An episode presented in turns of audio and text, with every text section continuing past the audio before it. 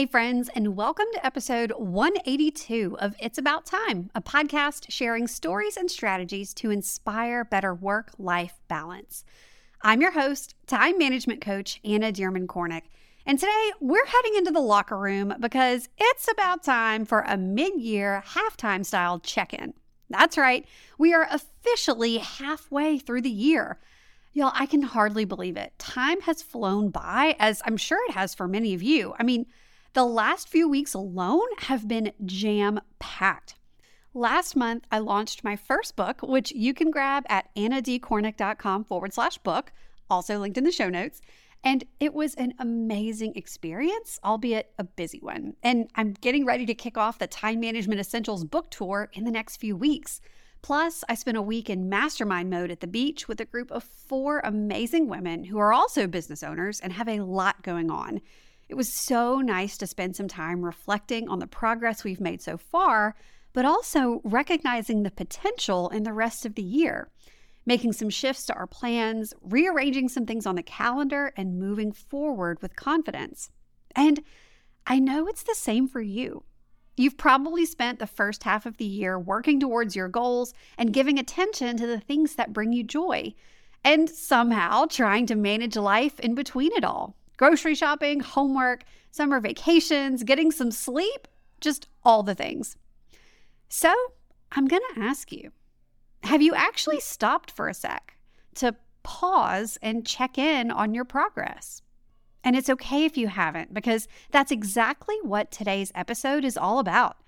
I'm going to share with you a few different ways that you can create your very own halftime report for 2023 and how to dive in to see where you actually stand as far as your progress goes. And because I know you're trying to make the most of your time and you're listening in the car while you're running errands, or maybe you're doing stuff around the house like dishes or laundry, I know it might be a little inconvenient to stop what you're doing and take notes. So don't worry, I've got you covered.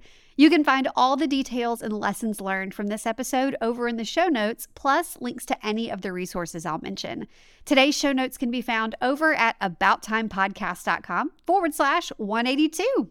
All right, it's about time we get started, so let's get this show on the road.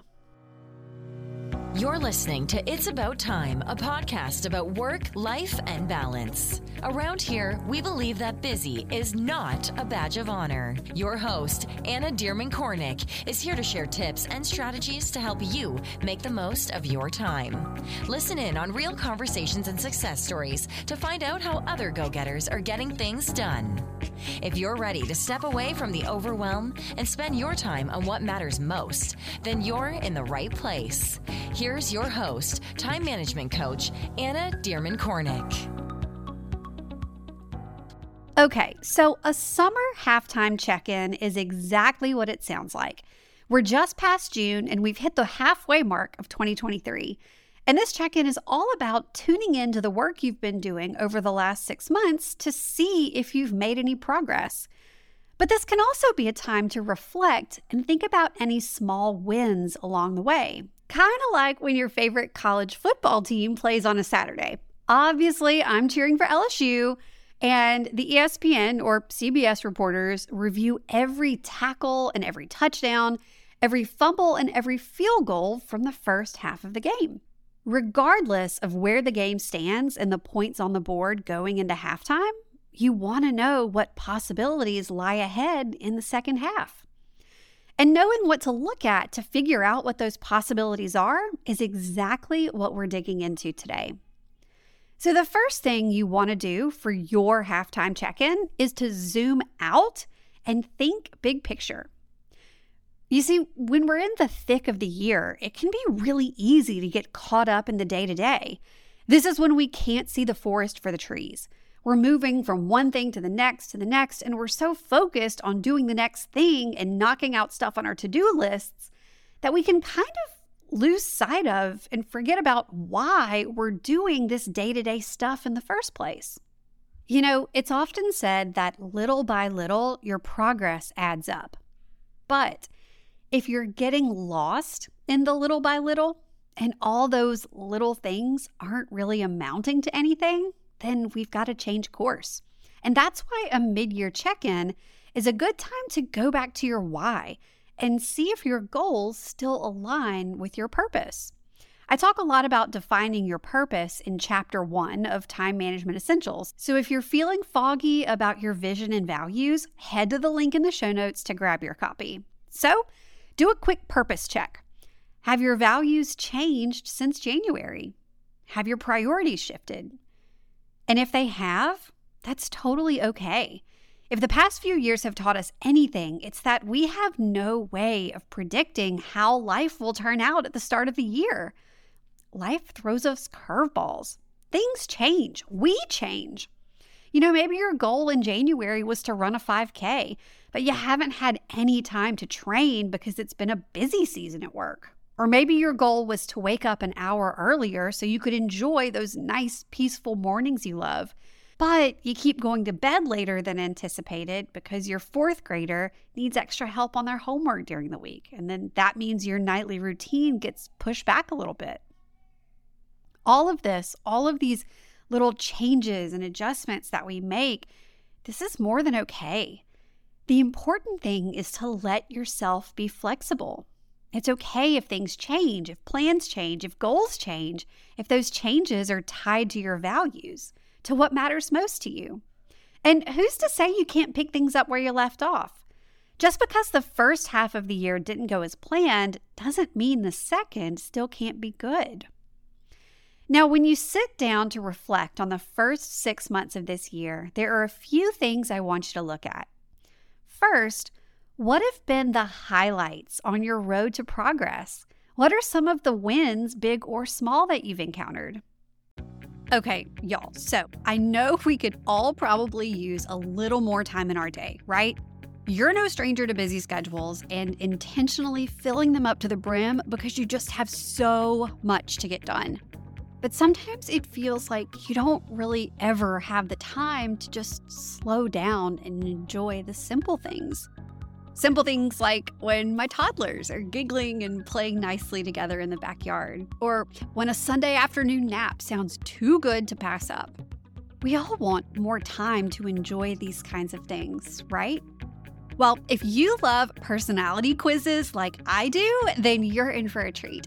In my new quiz, which you can take for free at annadkornick.com forward slash quiz, I'm helping you uncover what it will take to get you from chaos to calm, to finally feel like you have space in your days.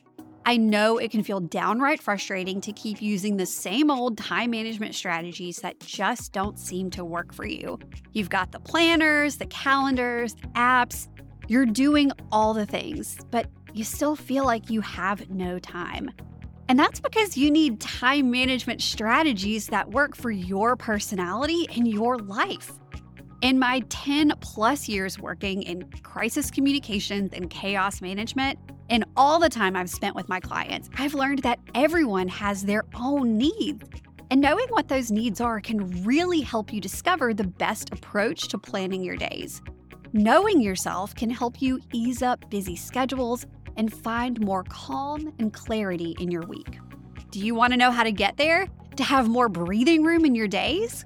Let's figure out your time management personality type so you can uncover exactly what you need to do to feel more productive, less stressed, and more balanced. You can take the quiz at annadkornick.com forward slash quiz, and I'll make sure to link to the quiz in our show notes. All right, on with the show. Going back to the 5K goal, let's say you did stay on track as planned. These small wins could look like hitting the halfway mark of running a 2.5K or learning something new that helps you further along, like getting better shoes to support you as you run, or finding a local running group to help keep you accountable.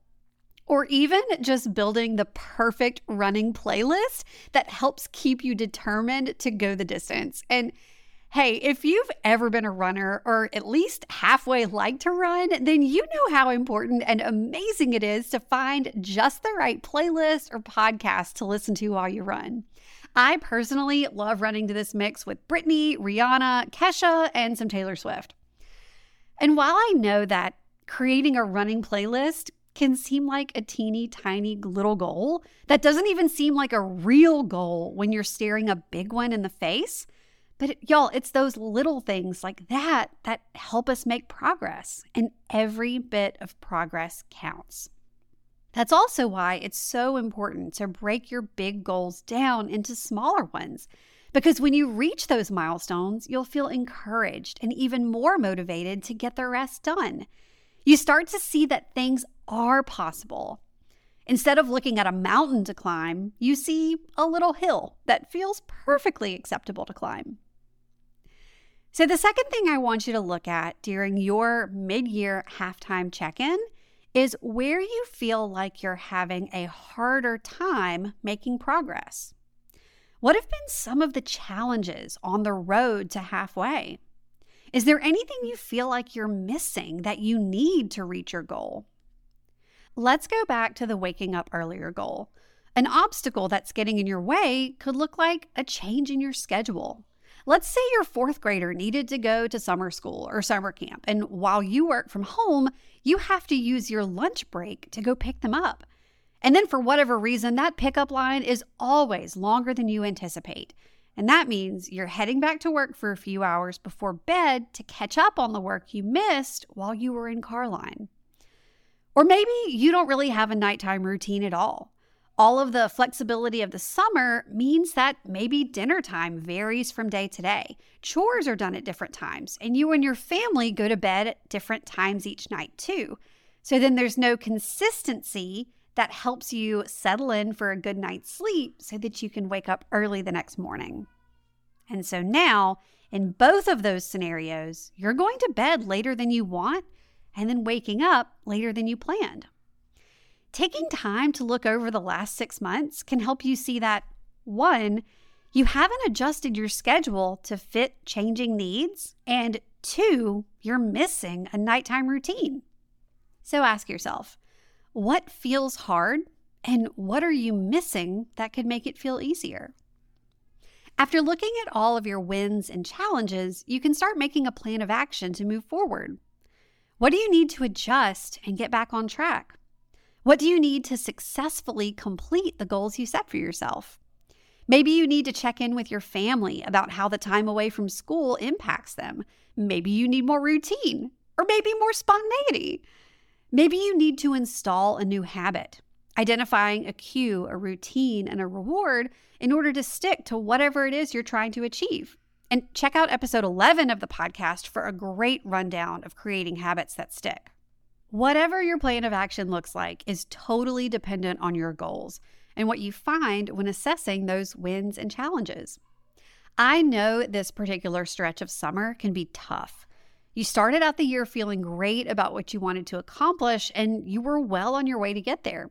You set your goals, you picked your word of the year, but now you're realizing that progress isn't happening the way you'd originally hoped. I get it. We've all been there before, and I know it's incredibly discouraging. But know that you don't have to go it alone. Sometimes it helps to have someone guide you through getting a game plan. Over at annadkornick.com forward slash game plan, of course, I'm linking this in the show notes, you'll find a super quick and simple mini course to help you step into each week feeling calm, prepared, and ready for anything. Planning your week and staying on top of your big goals shouldn't be complicated and make you feel hopeless when it comes to making progress. When you've got a weekly game plan in place, you've got the space to think big picture and pay attention to the details. And the best weekly game plan starts with getting crystal clear on what matters most and approaching priorities with a fresh perspective. And in this mini course, I'll show you how to figure out exactly what that looks like for you. So head to the link in the show notes, or you can go straight to annadkornick.com forward slash game plan. All right, that about wraps it up. Have a great week, friends, and I'll see you in the next episode. Thanks for listening to It's About Time, a podcast about work, life, and balance. Head over to www.abouttimepodcast.com to join the conversation. Check out the show notes and dive into bonus content so you can start living your best life today. Love this episode? Be sure to share it with a friend, subscribe, and leave a review. Thanks for tuning in, and we'll see you in the next episode.